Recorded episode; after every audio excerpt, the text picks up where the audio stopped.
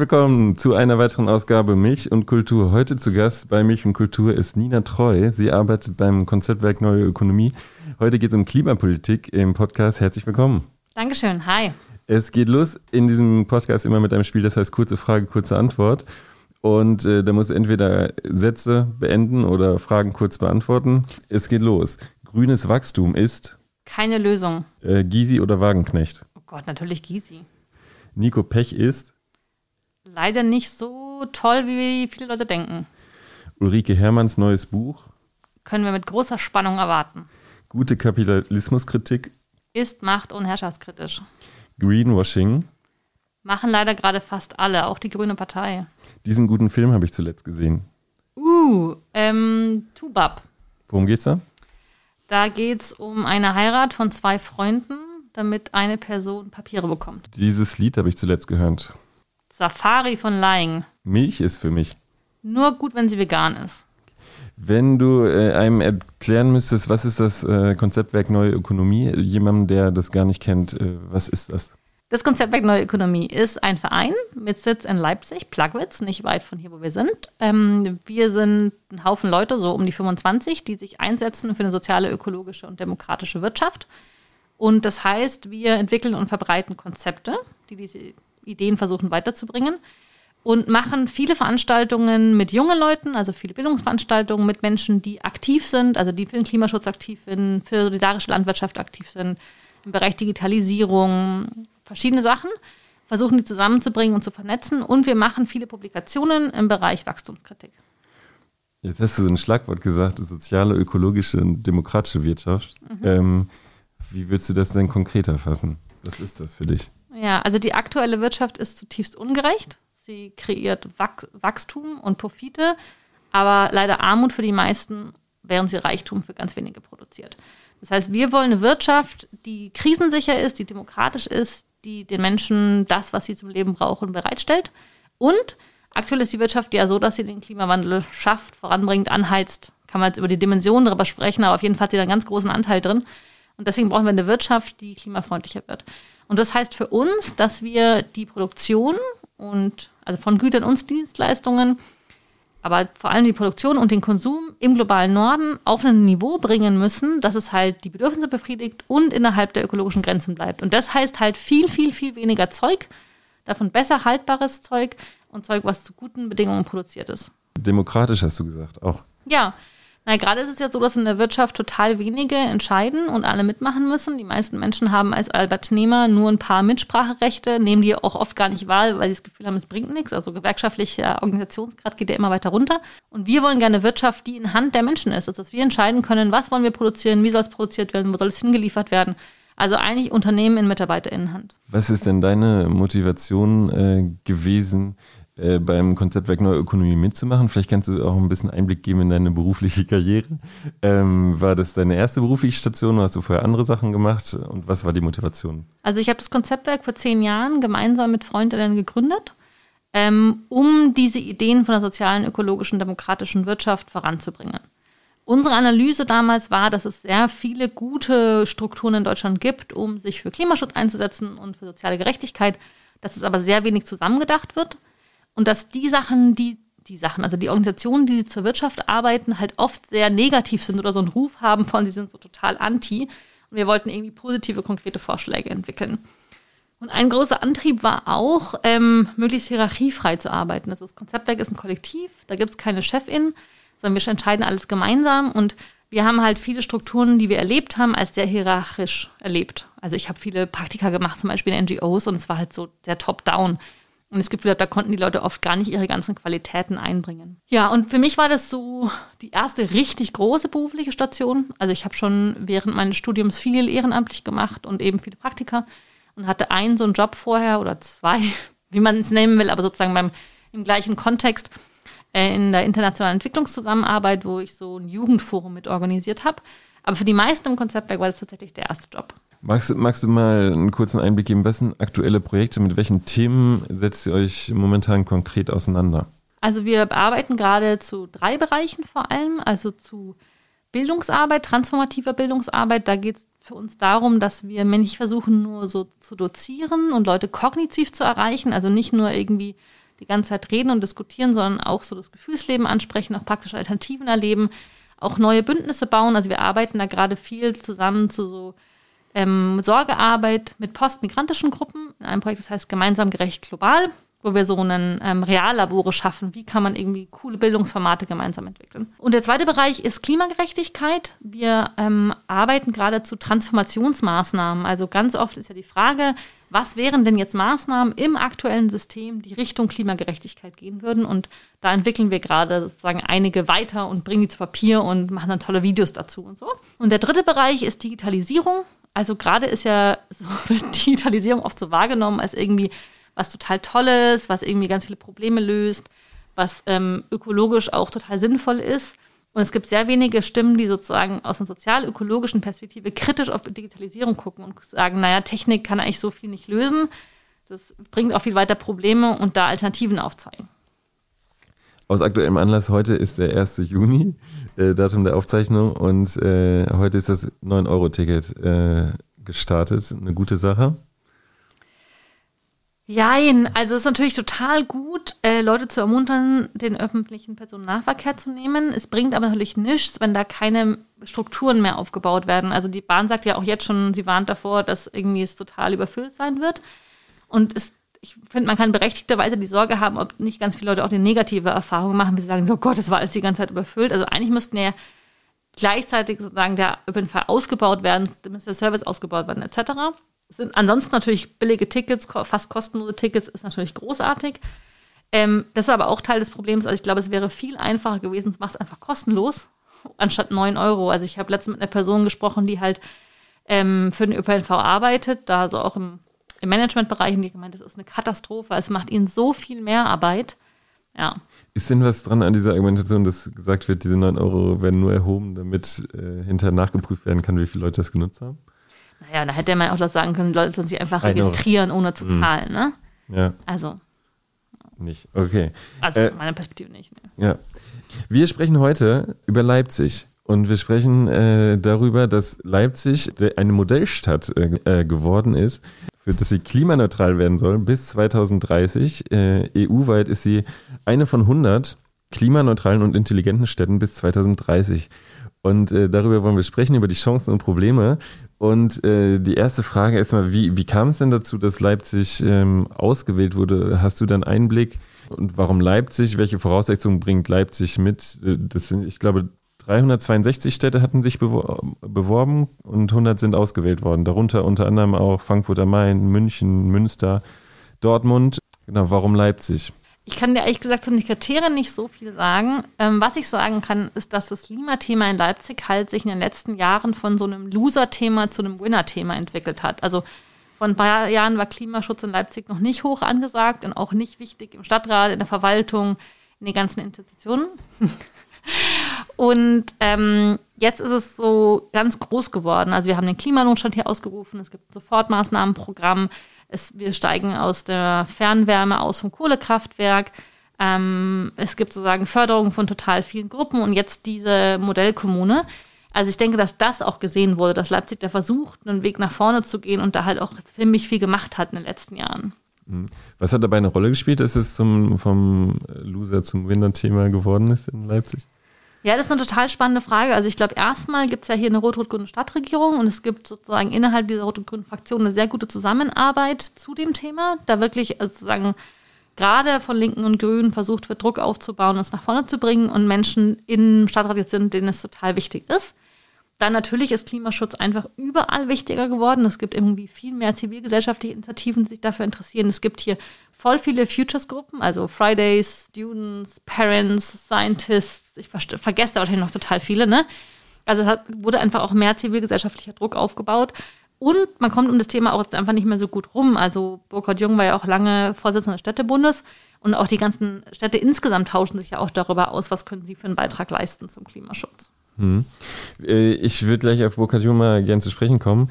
Äh, vorher nochmal, ähm, Modellstadt heißt, dass es äh, auf dem Weg zur Klimaneutralität durch die Europäische Union individuell beraten und unterstützt wird. Das heißt, es gibt eine finanzielle Unterstützung, es gibt aber auch eine Art Supervision, äh, es wird begleitet. Genau. Ich weiß das im Detail nicht, aber was sich die LeipzigerInnen da erhoffen, ist, dass es halt so einen Netzwerkeffekt auch gibt, ne? dass man sich auch über Lösungen austauscht, über Prozesse, über Konflikte, die es auf dem Weg gab. Weil das ist ja Neuland. Also jetzt eine Stadt klimagerecht umzubauen, das weiß ein bisschen einfach keine, wie es geht. Und sich da eben nicht nur mit Halle auszutauschen oder Dresden, sondern eben mit einem europäischen Netzwerk, erhoffen sie sich viel davon, dass sie davon lernen können. Mhm. Ich möchte mal ein Zitat von Burkhard Jung vorlesen und äh, wir kommen mal darauf zu sprechen, äh, was muss denn passieren, damit auch das, was sich Burkhard Jung wünscht, äh, Realität wird und damit es nicht nur leere, leere Phrasen äh, bleiben? Die Zusage als Modellkommune für die EU-Mission freut uns sehr. Es erfordert von uns allen, unseren Weg zur Klimaneutralität als gesamtgesellschaftliche Aufgabe tatkräftig anzugehen und untermauert unser klares Bekenntnis zu kommunaler Verantwortung. Denn der Kampf gegen den Klimawandel wird in den Städten und deren Regionen entschieden. Das sind ja, sag ich mal, ähm, deutliche Worte. Es ist eine gesamtgesellschaftliche Aufgabe. Tatkräftig soll das angegangen werden.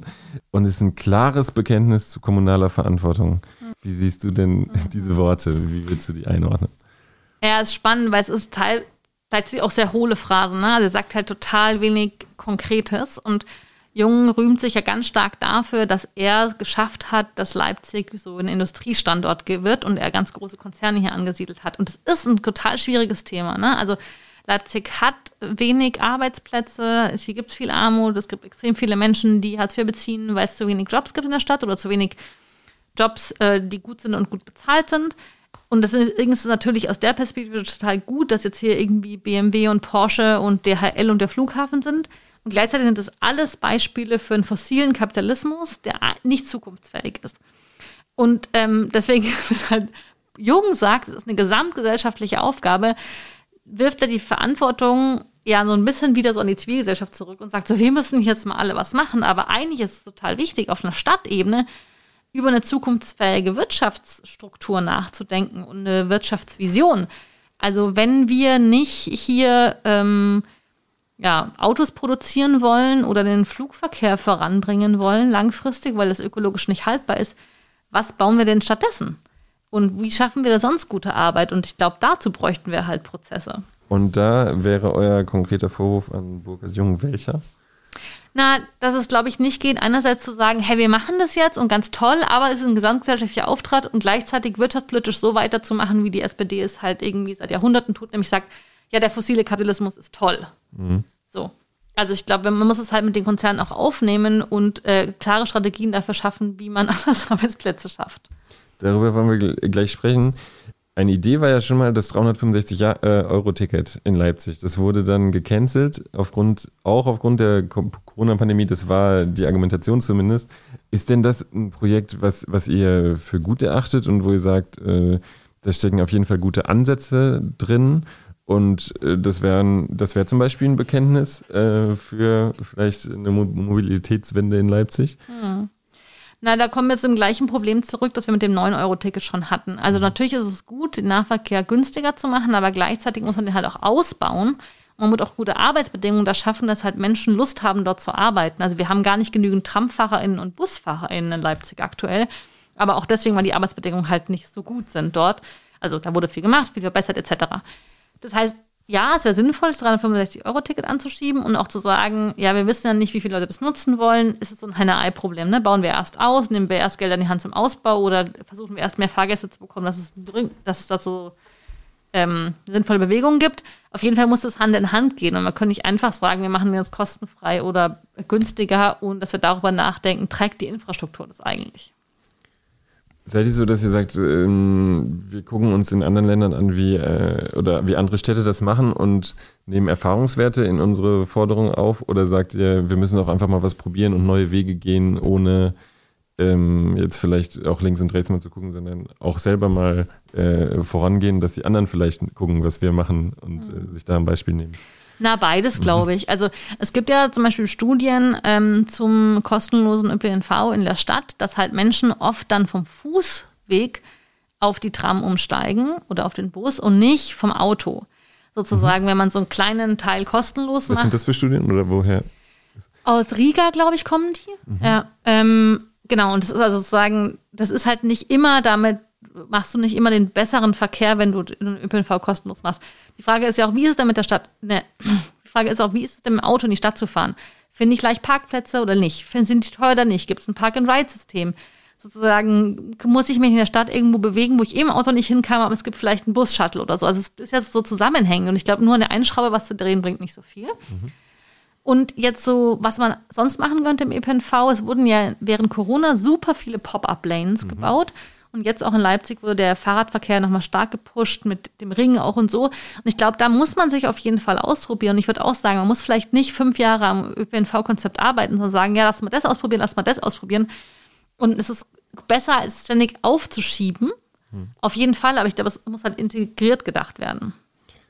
Ihr seht euch ja so ein bisschen als ähm, sag ich mal, so vielleicht Scharnier zwischen der Politik und aber auch der Zivilgesellschaft. Sehe ich das richtig? Kann man ja, so sagen? Ja. Jetzt, wenn wir beim Verkehr bleiben, es gibt ja da viel Entwicklung. Du hast gerade schon Pop-up-Radwege angesprochen. Es gibt auch verkehrsberuhigte Bereiche in der Innenstadt um den Ring, glaube ich, erste. Ähm, was, was wären denn konkrete Sachen, wo ihr sagen würdet, das und das und das würden wir der Politik wirklich ans Herz legen? Gibt es da konkrete Sachen oder sagt ihr, das muss die Politik machen, da wollen wir uns gar nicht so konkret äußern? Mm, du hast hier gerade das Beispiel genannt von verkehrsberuhigten Zonen. Also, glaube ich, ganz wichtig ist, dass es um die Frage geht, wem gehört eigentlich die Stadt? Mhm. Und für was wird eigentlich Raum genutzt?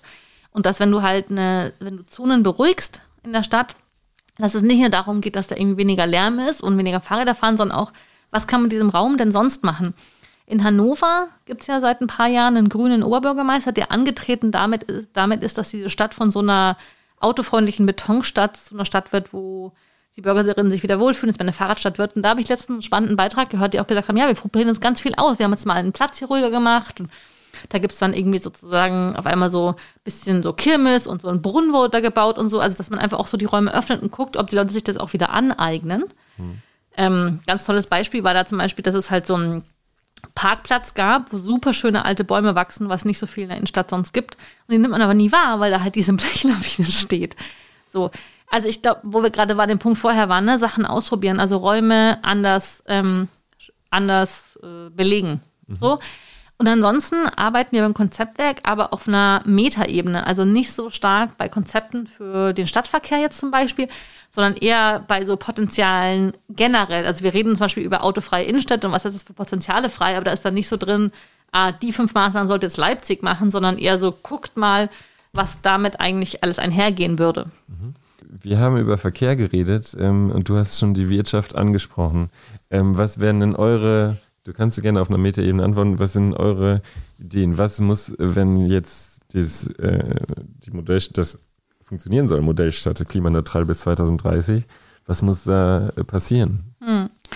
Also erstmal ist es ja so, dass die Klimaneutralität von Leipzig sich gar nicht auf alles, was in Leipzig an Emissionen stattfindet, bezieht. Also wir in so einer, in der Klimabilanz der Stadt Leipzig kommt aktuell der Flughafen nicht vor. Was halt, können wir gleich nochmal drüber sprechen. Ja, was ja. halt die, also die größte Emissionsschleuder hier ist, der auch ausgebaut werden soll. Und das kommen die Reisen von den Leipzigern außerhalb des Stadtgebiets nicht vor. Also es pendeln ja schon Leute täglich irgendwo anders hin, aber klar reisen Leute auch viel. Mhm. Und gerade so Urlaubsreisen, Flugreisen etc. hauten dieses CO2-Budget ja total rein. Mhm. Also erstmal wäre es wichtig, sich überhaupt damit auseinanderzusetzen, wie, also was fällt da alles rein. Das klingt ein bisschen banal, aber so, sonst kann man sich auch ein bisschen in die Tasche lügen, wie gut es wird. Das zweite ist halt, die Sachen zusammenzudenken. Ne? Also in Leipzig gibt es ja total viele stadteigene oder kommunale Wohnbetriebe, die als Auftrag haben, guten Wohnraum für die Bewohnerinnen bereitzustellen. Und das heißt aber auch, wie schaffen wir das in der Zukunft ökologisch? Also wie können wir da sanieren, dass es trotzdem warmietenneutral bleibt und die Stadt aber auch halt keine Miese macht damit. Also wie können wir das schaffen. Und ähm, also jetzt ist es ja hier noch nicht so krass, aber in Berlin sieht man ja gerade, was so abgeht mit Deutsche Wohnen und Co. Enteignung. Also wenn der Mietmarkt immer angespannter wird und da halt große Wohnkonzerne sind, die da versuchen, viel Geld zu machen, dann muss man halt auch als Stadt das aufnehmen mit diesen Konzernen und sagen, ja, unser Auftrag ist, guten Wohnraum bereitzustellen. Mhm.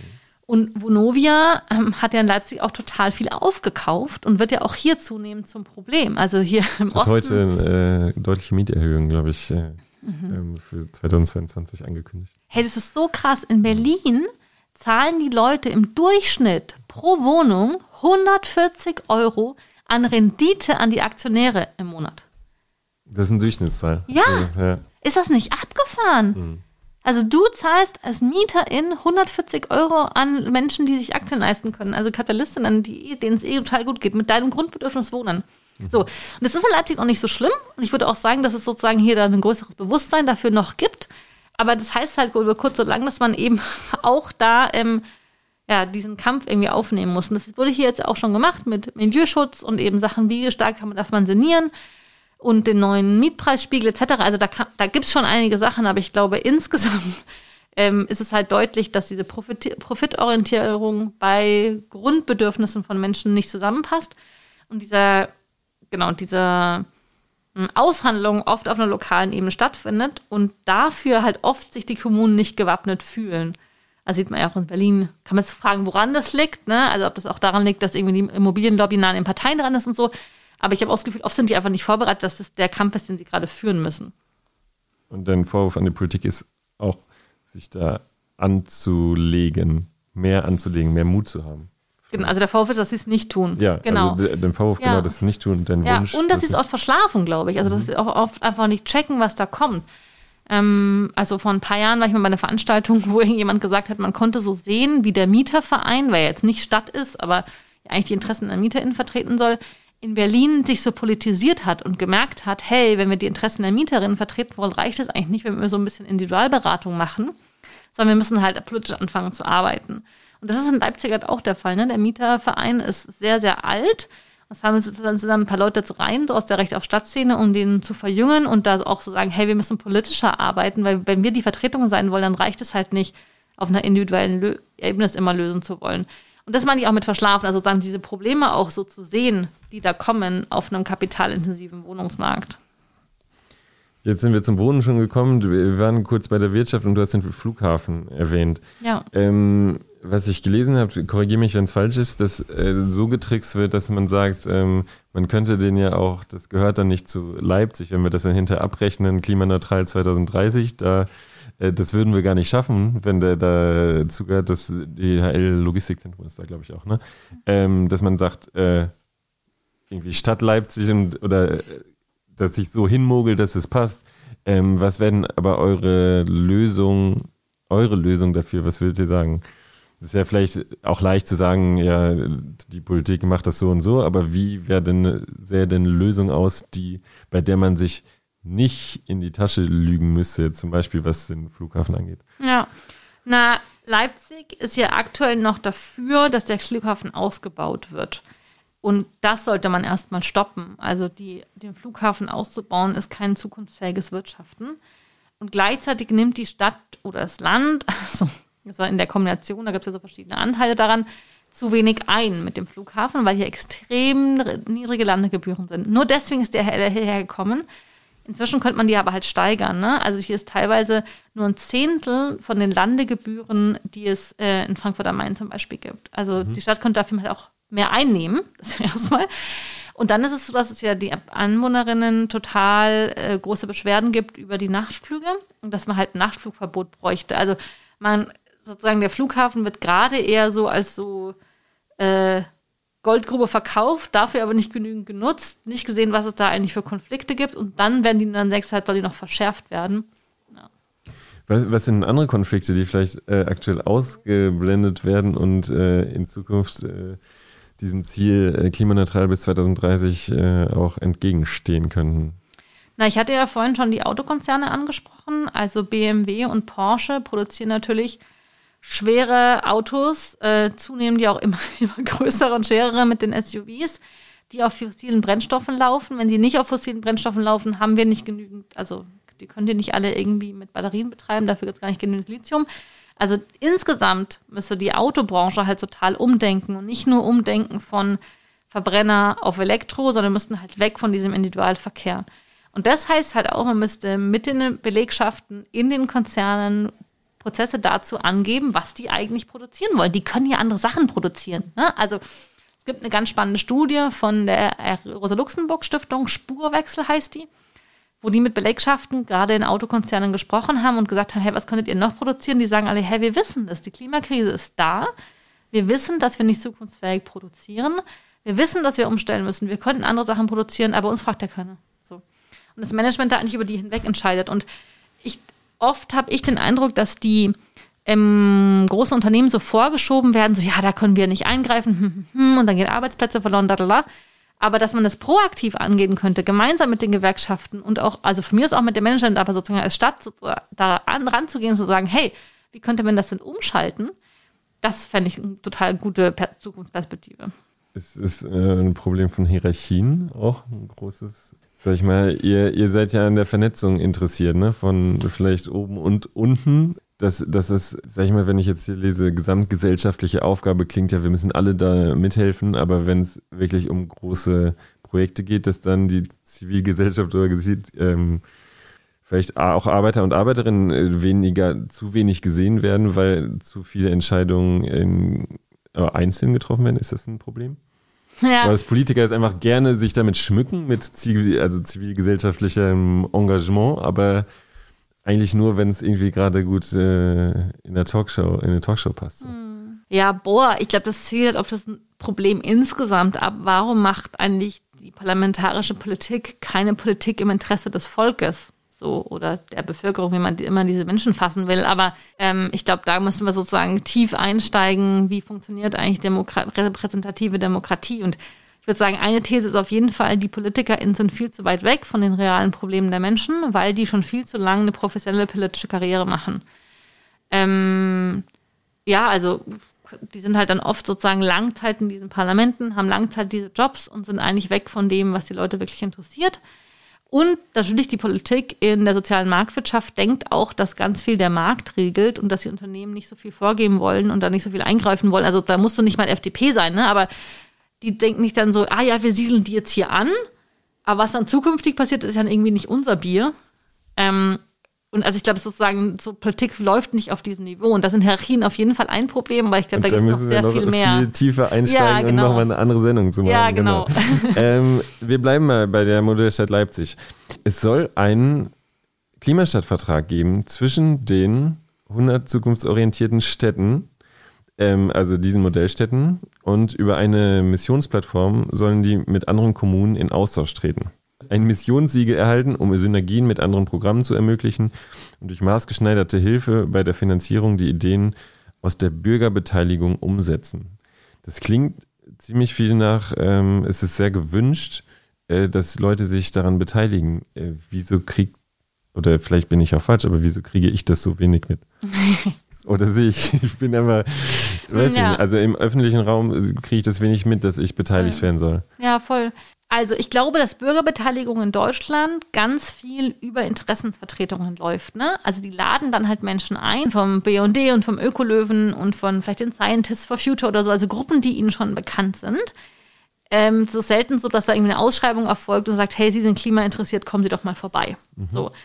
Und das Zweite ist auch, dass das ja selten was zu entscheiden gibt. Also meistens ist es ja beratend. Und deswegen ist es halt für Bürgerinnen auch nicht so interessant, weil sie nicht das Gefühl haben, okay, ich kann es hier demokratisch mitentscheiden und ich bekomme auch irgendwie Zeit, dass ich hier mitarbeiten kann, sondern ich muss halt neben meinem ganz normalen Leben, wo ich ja viel Lohnarbeit habe, die irgendwie beraten und am Ende weiß ich eh nicht, was bei rumkommt. Also mhm.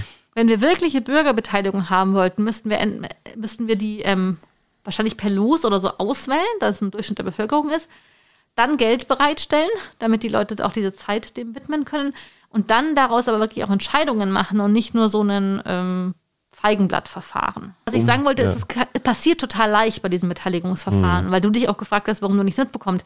Und ich würde sagen, man muss aufpassen, dass bei dieser Klimamodellstadt nicht so wird. Da lief jetzt erstmal nur die Bewerbung, da ist ja noch nicht viel gelaufen. Also mhm. da glaube ich, kann noch total viel gestaltet werden. Man muss bloß gucken, dass es nicht so wird. Was würde denn dabei helfen, dass man nicht nur das Gefühl kriegt, man berät die, oder die Politik würde sich in einem Interview oder in einem Tra Vertrag darüber freuen, dass ich äh, mich beteilige und sie berate im, in meinem Feierabend äh, und mich selber vernetze, um ihnen dann irgendwie eine oder Sachen an die Hand zu geben, die ihnen eventuell auch ganz egal sind. Genau. Also was ja viel passiert, wenn man echte Bürgerbeteiligung will, dass man halt denen Geld in die Hand gibt. Ne? Also in Barcelona regiert ja seit ein paar Jahren Ada Colau und sozusagen so eine Bürgerplattform und die haben halt echt einen sehr großen Teil von ihrem Haushalt ausgeschrieben und jetzt können Leute entscheiden, was sie in ihrer Stadt entwickeln wollen. Das wäre auch zum Beispiel so ein Beispiel. Man könnte sagen, hey, wir haben jetzt Gelder für diese Klimaschutzmaßnahmen, was schlagt ihr vor? Und dann auch ja, danach diese Vorschläge von Bürgerinnen abstimmen zu lassen, damit das Geld dann wirklich da reinfließt. Hältst du das möglich, also realistisch für möglich, dass es solche ähm, Verfahren vielleicht gibt in Leipzig, dass sowas passiert?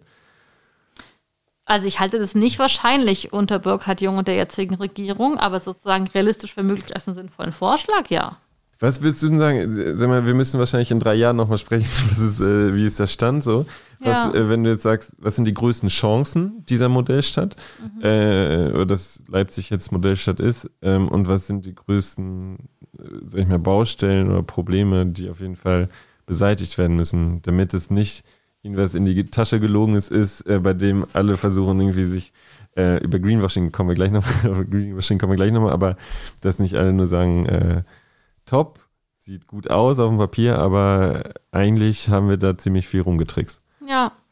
Also eine ganz große Chance, das hatte ich ja vorher schon auch schon erwähnt, ist die Vernetzung. Also ich glaube, wir können ganz viele von anderen Städten lernen, von deren Lösungsvorschlägen, Problemen, Konflikten dass sozusagen nicht alle irgendwie das nicht selber neu erfinden müssen. Das ist, glaube ich, voll die gute Chance. Das zweite ist natürlich, dass es extra Gelder dafür gibt, also dass Maßnahmen, die jetzt entwickelt werden, dann nochmal stärker gefördert werden. Und ich sehe ganz große Probleme darin, dass die Verwaltung das dann auch wirklich umsetzt. Also in Leipzig zum Beispiel ein Beispiel, dass es halt einen Beschluss gibt, dass keine neuen Verbrennerautos mehr angeschafft werden sollen, nur bei Ausnahmen. Und es wurden aber weiter Verbrenner angeschafft, weil es in die Verwaltung noch nicht genügend eingesickert ist, dass es das wirklich ernst gemeint ist. So. Und ich glaube, das ist oft gar kein böser Wille, aber Ver Verwaltungen sind halt echt extrem träge. Und das ist, da, also das auch, wenn man beschließt, auch tatsächlich umgesetzt wird.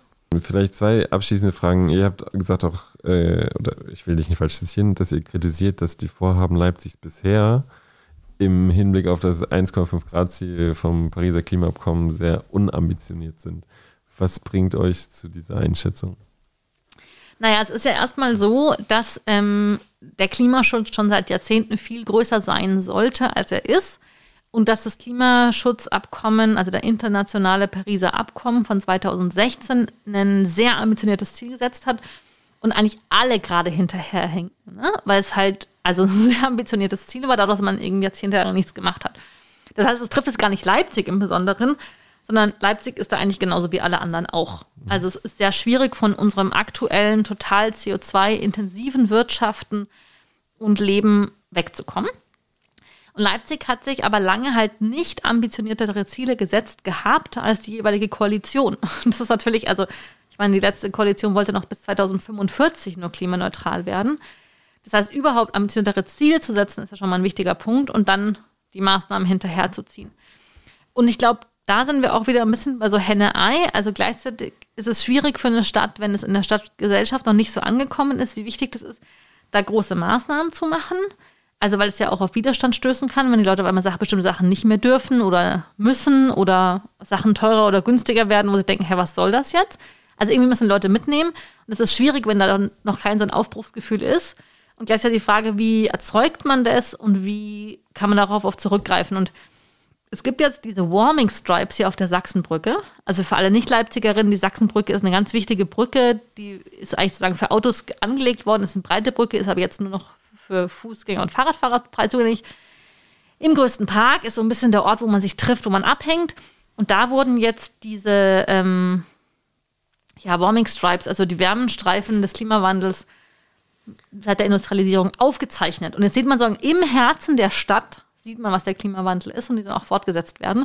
Und ich finde es eine wahnsinnig großartige Kommunikationsmaßnahme, irgendwie so aufzuzeigen, guck mal, uns ist das so relevant, dass wir es euch jetzt hier zeigen wollen. Und klar, Leute werden das nach einer Zeit übersehen, aber man kann es irgendwie nicht mehr so wegkriegen. Und ich glaube, sowas bräuchte man halt total viel, ne? dass man irgendwie auf öffentlichen Gebäuden, Be Gebäuden, die begrünt, Solaranlagen baut, was ich vorher meinte, so Plätze in der Stadt entsiegelt und sagt, also so mit Beispielen vorangeht, dass Leute sich vorstellen können, was soll da eigentlich gerade anders werden.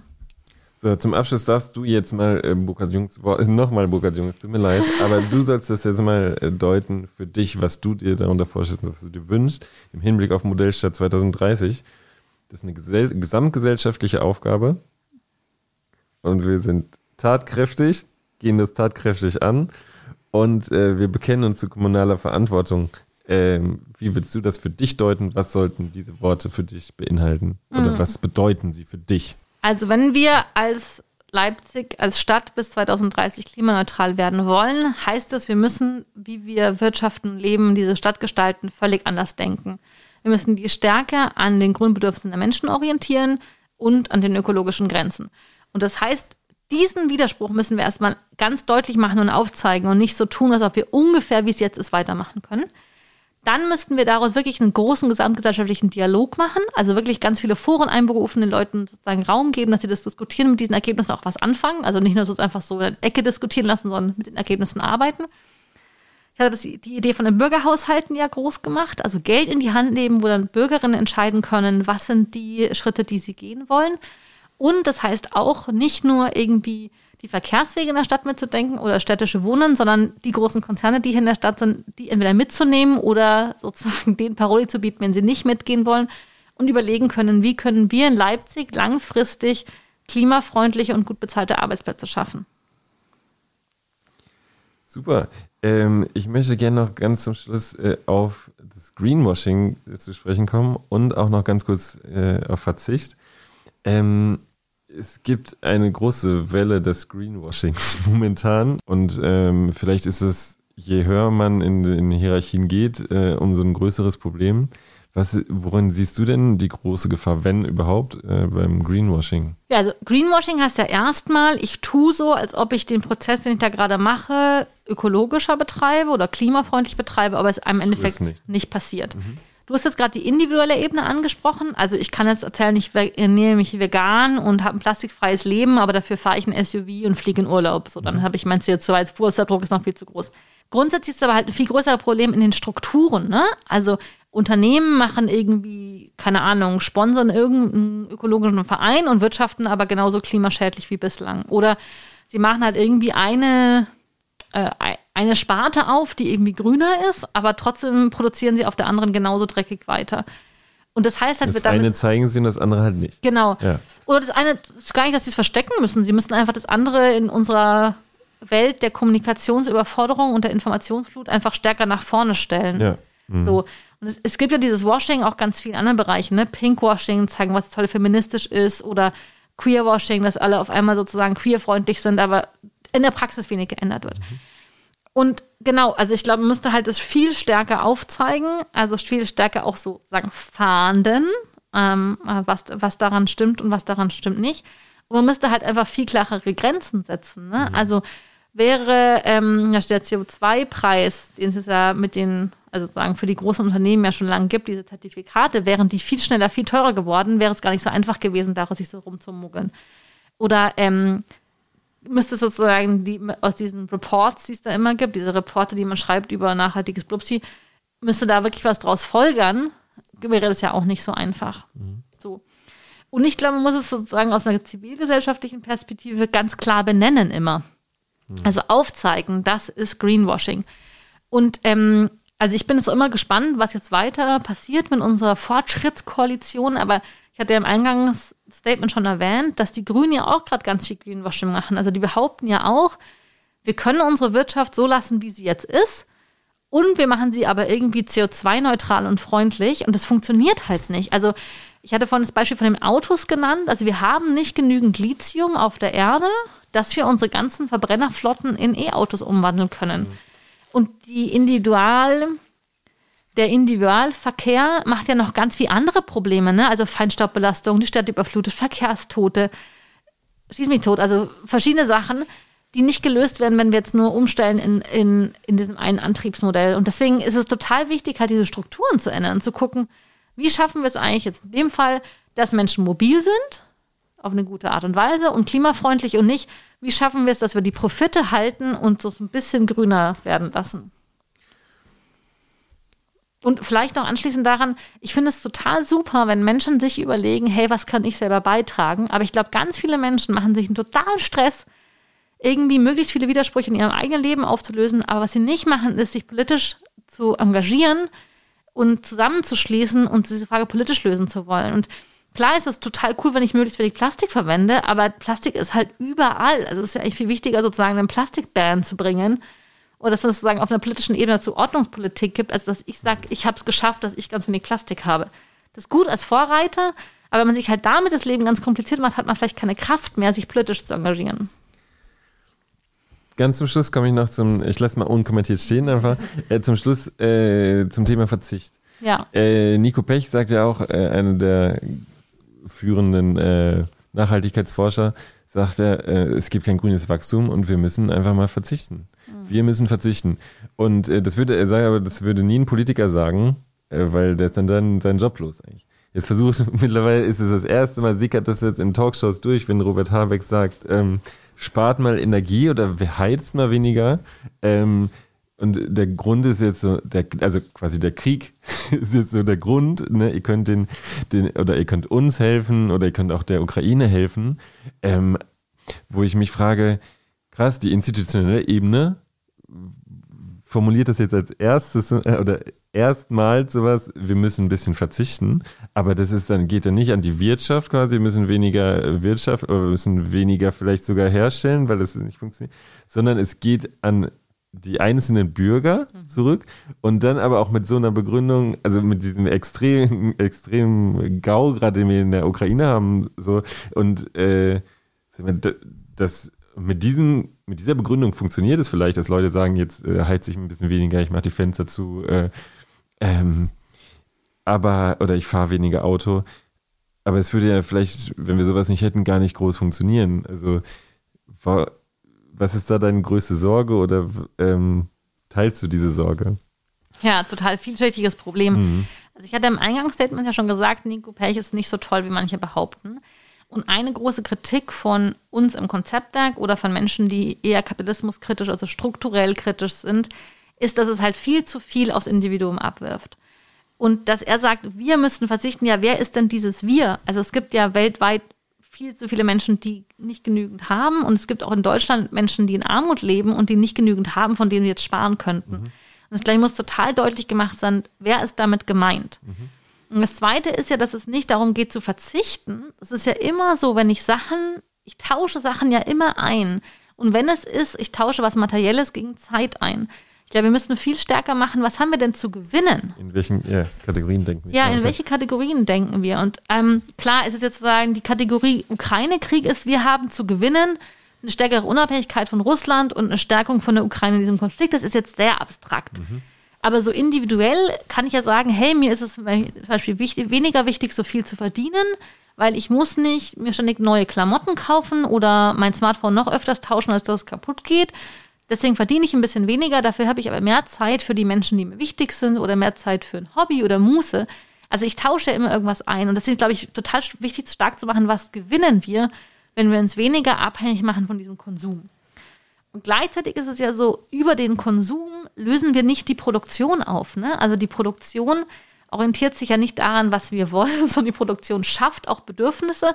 Und, und es ist ja dadurch, dass sagen, in der Produktion unsere Arbeitsplätze sind, also beteiligen sich ja ganz viele Menschen an der Produktion von sinnlosen Dingen. Also das, was ich vorher gesagt habe, wir müssten halt Unternehmen demokratisieren und darüber sprechen, was wollen wir eigentlich produzieren. Und wir müssten Werbung ganz krass einschränken, dass wir halt nicht diese künstlichen Bedürfnisse schaffen.